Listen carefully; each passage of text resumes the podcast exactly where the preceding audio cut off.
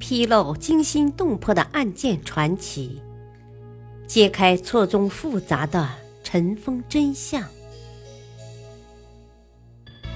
欢迎收听《古今悬案、疑案、奇案》，编著李晓东，播讲汉乐。第一章：名人去向悬案。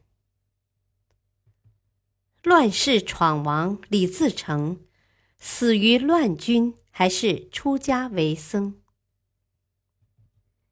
遍览明清两朝官方历史文献以及诸多私家著述，大都对李自成的人生结局做过这样的记载：兵败九宫山，最终被当地乡勇围困，死于乱军之中。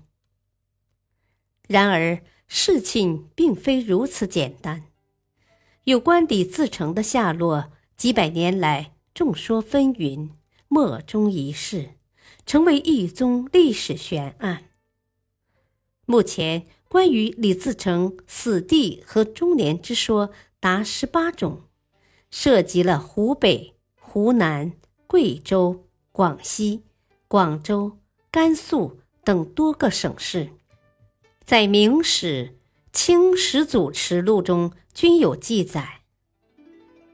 从战略推理，认为李自成去当和尚，情势所迫，是为了联名抗清。当时李自成领导的大顺军的主要敌人，已经不再是明王朝，而是气势汹汹的清军，抗清已成为当务之急。联合国内的其他武装力量显得至关重要。当时可以联合抗清的，只有唐王朱谥鉴手下的湖南何腾蛟。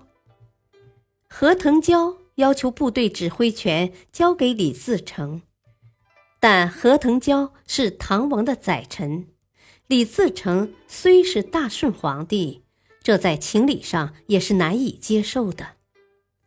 再说，李自成逼死崇祯皇帝，深恐唐王不能谅解，李自成遂采取假死、隐居的做法，巧妙地回避了矛盾，让皇后高氏和李过出面与何腾蛟联合，共同抗清。有迹象表明，奉天玉大和尚极有可能就是闯王李自成。崇祯十六年，李自成在起义过程中，曾经自称奉天倡义大元帅和奉天法号相合。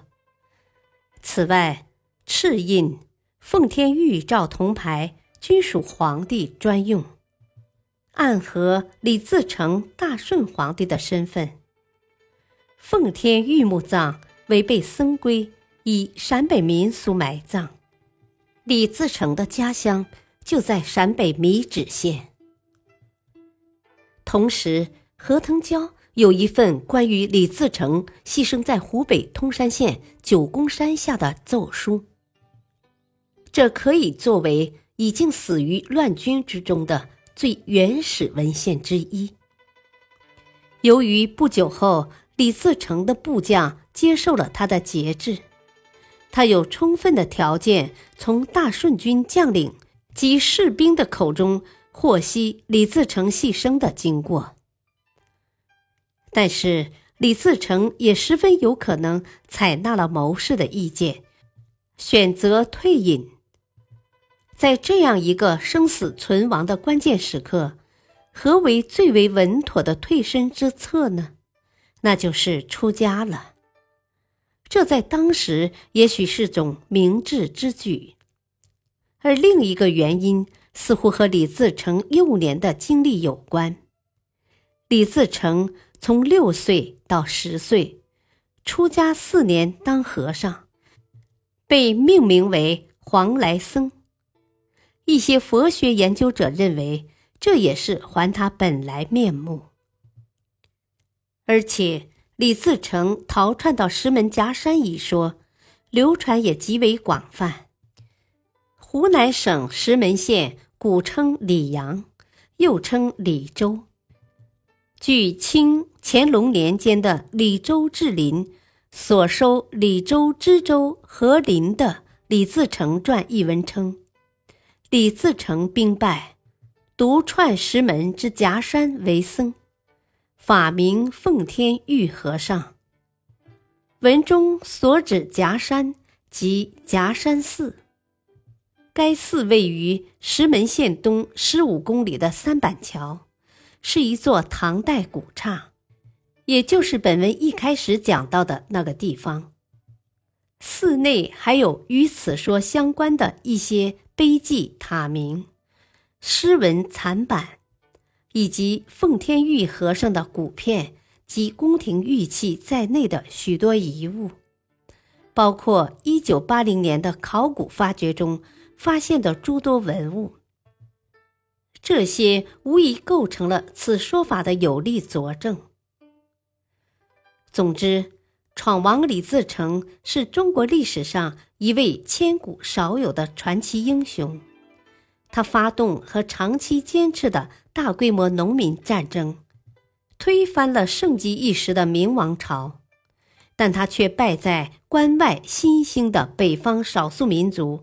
满族所建立的清廷之下，是失误也好，是天生缺憾也罢，后世对这次起义与这次起义有关的历史资料的销毁，让我们对李自成一生中的许多问题无法充分了解。关于李自成失败后到最后归宿的疑案，至今同样真相难明，诸多的记载。与传说还有待于进一步澄清和发现。历史话外音：乐昌梅花一带民间历代相传，众口一词：曹国公不姓曹而姓李，人称李大人。曹国公为真龙天子，在明末清初。李姓之真龙天子，除李自成之外，别无他人。感谢收听，下期播讲铭记陈圆圆，出家殉情还是隐逸？敬请收听，再会。